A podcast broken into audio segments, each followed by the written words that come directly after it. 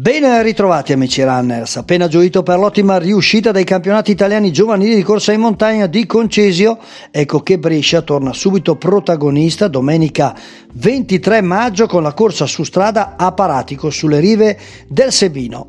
Lo scorso anno l'annullamento forzato per Covid, quest'anno finalmente con tutti i protocolli necessari, quindi ecco Paratico tricolore 32esimo Grand Prix del Sebino, valido come campionato italiano individuale di società di corsa su strada 10 km, master, maschile e femminile.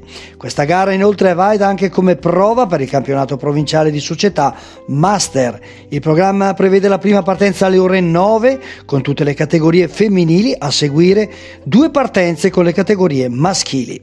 Regolamento e info sul sito fidalbrescia.it.